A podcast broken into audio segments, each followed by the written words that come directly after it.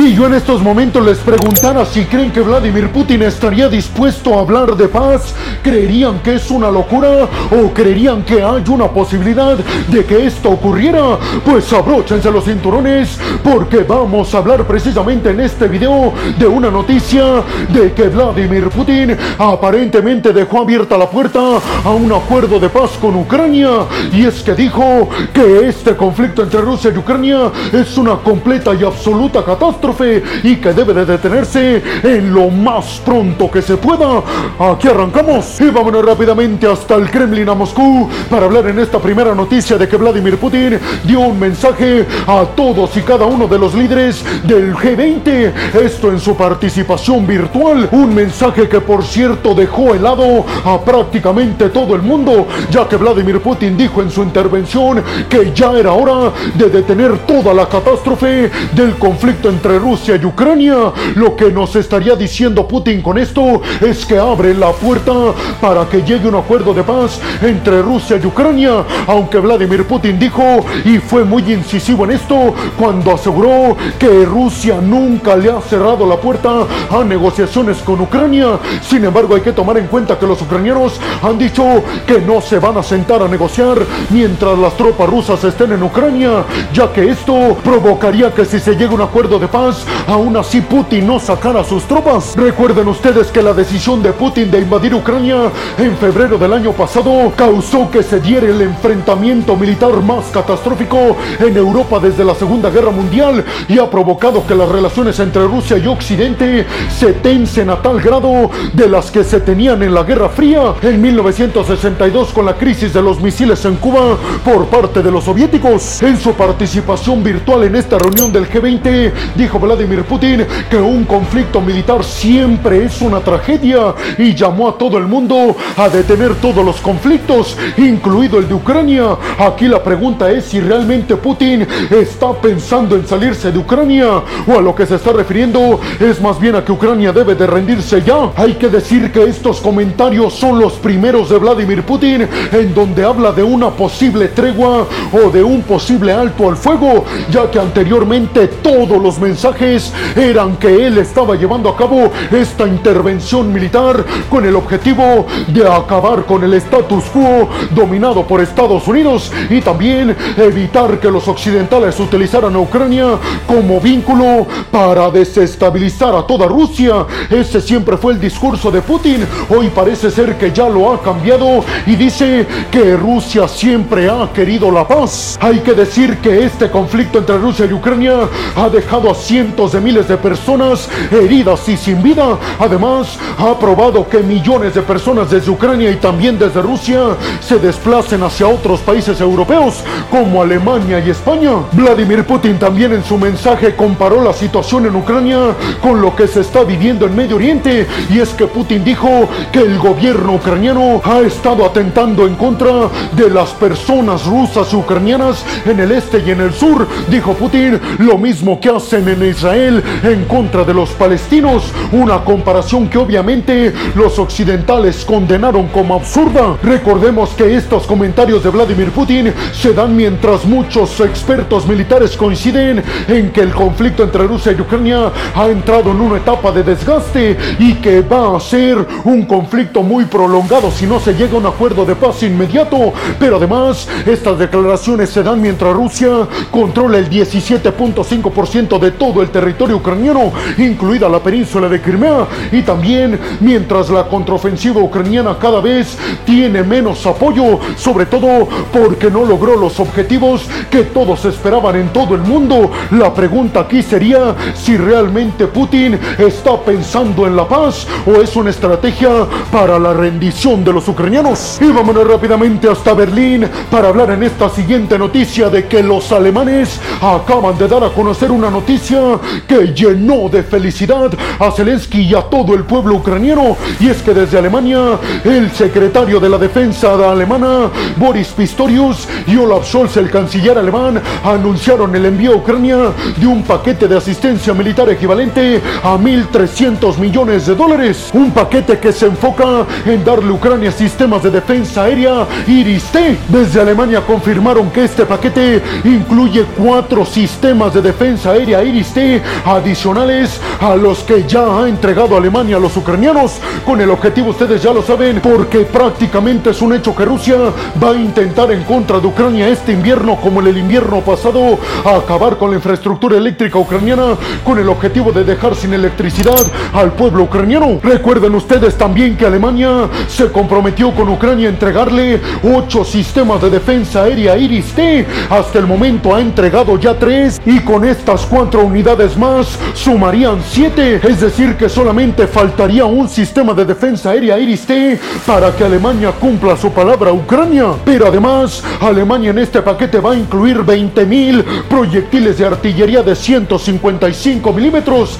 con el objetivo de darle a Ucrania todo lo necesario para que se defienda, pero también para que busque atacar a los invasores. Desde Berlín, el canciller alemán dijo que esto lo único que reafirma es el compromiso total y absoluto que tiene Alemania con ayudar a la causa ucraniana en contra de Rusia y volvió a recalcar que los alemanes nunca, bajo ninguna circunstancia, van a dejar sola a Ucrania hasta vencer al Kremlin. Hay que decir que Alemania ha comprometido a Ucrania 140 mil proyectiles de artillería de 155 milímetros para el próximo año, algo que consideran en Ucrania será vital para que puedan llevar a cabo una contraofensiva más e intentar de una vez y por todas, ya con los aviones F-16, recuperar la península de Crimea. ¿Ustedes qué piensan? ¿Realmente creen que es posible que los alemanes mantengan su apoyo militar y económico hasta vencer a Rusia sin importar cuánto tarde en llegar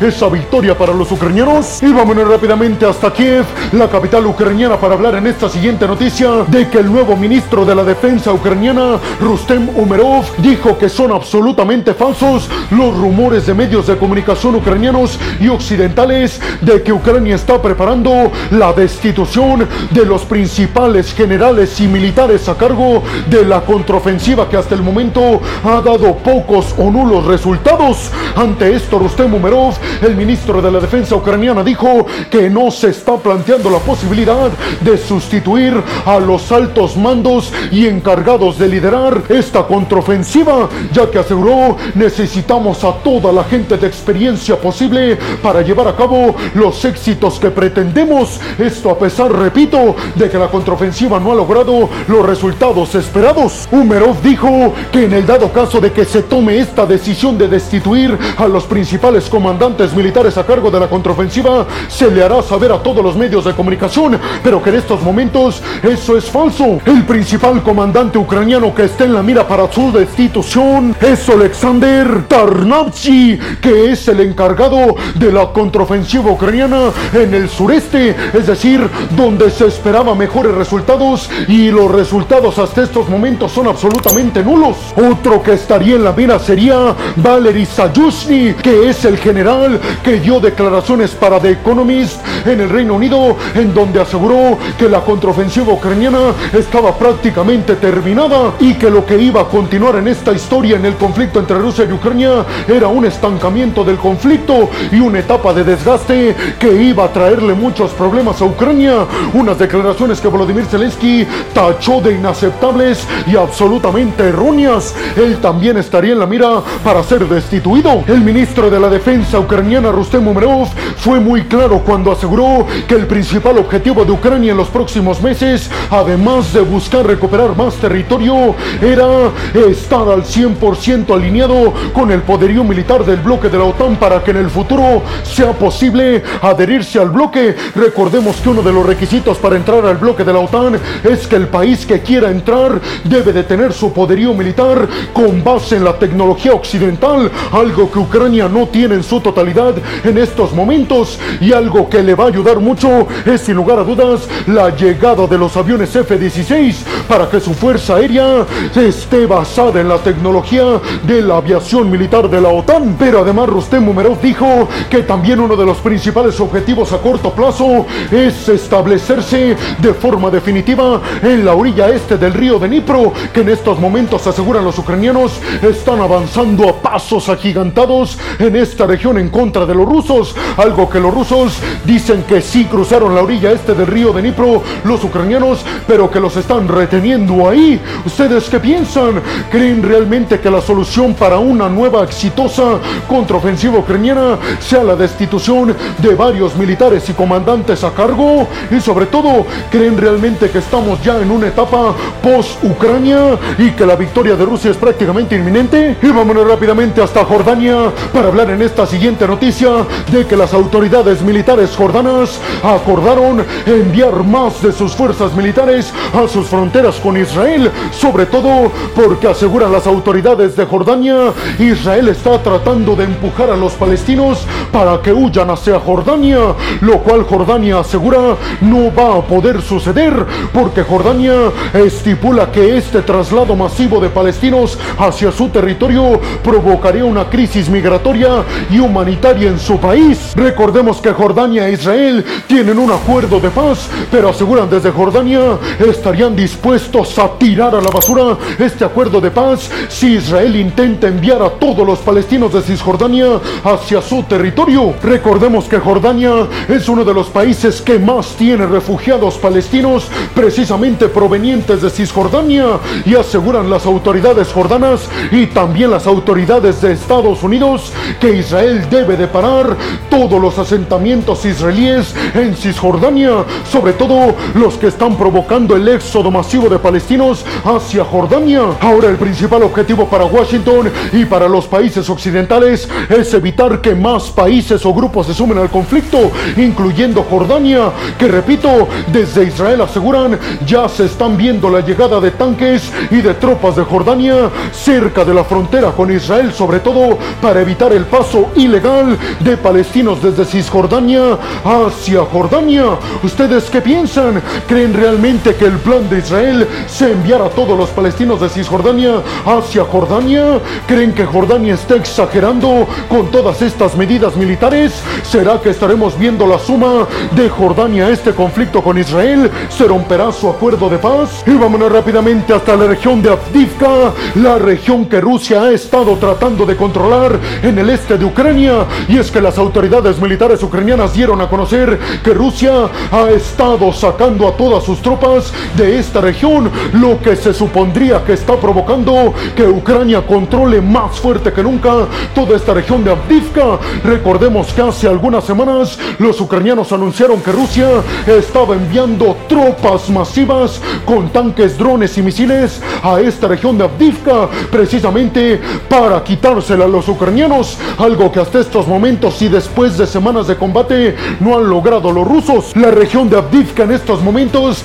tiene 1500 personas residentes cuando inicialmente cuando todavía no empezaba este conflicto entre Rusia y Ucrania, la población en Avdivka era de 35 mil. El ejército ucraniano entonces dijo que este repliegue de tropas rusas significa que Rusia está abandonando sus intenciones de apoderarse de esta región de Avdivka y aseguran los ucranianos se están retirando porque ven que será imposible ganarnos en defender este territorio. ¿Ustedes qué piensan? ¿Creen realmente que los rusos están abandonando su intención de hacerse del control de la región de Avdivka? Un bastión importante para las defensas ucranianas. Y bueno, hemos llegado al final del video del día de hoy. Les quiero agradecer muchísimo todo el apoyo que me dan. Sin ustedes, yo no podría dedicarme a lo que más me apasiona en el mundo. Así que muchas, pero muchas gracias, peregrinos. Sin más por el momento, nos vemos en el siguiente video de Geopolítica. Hasta la próxima.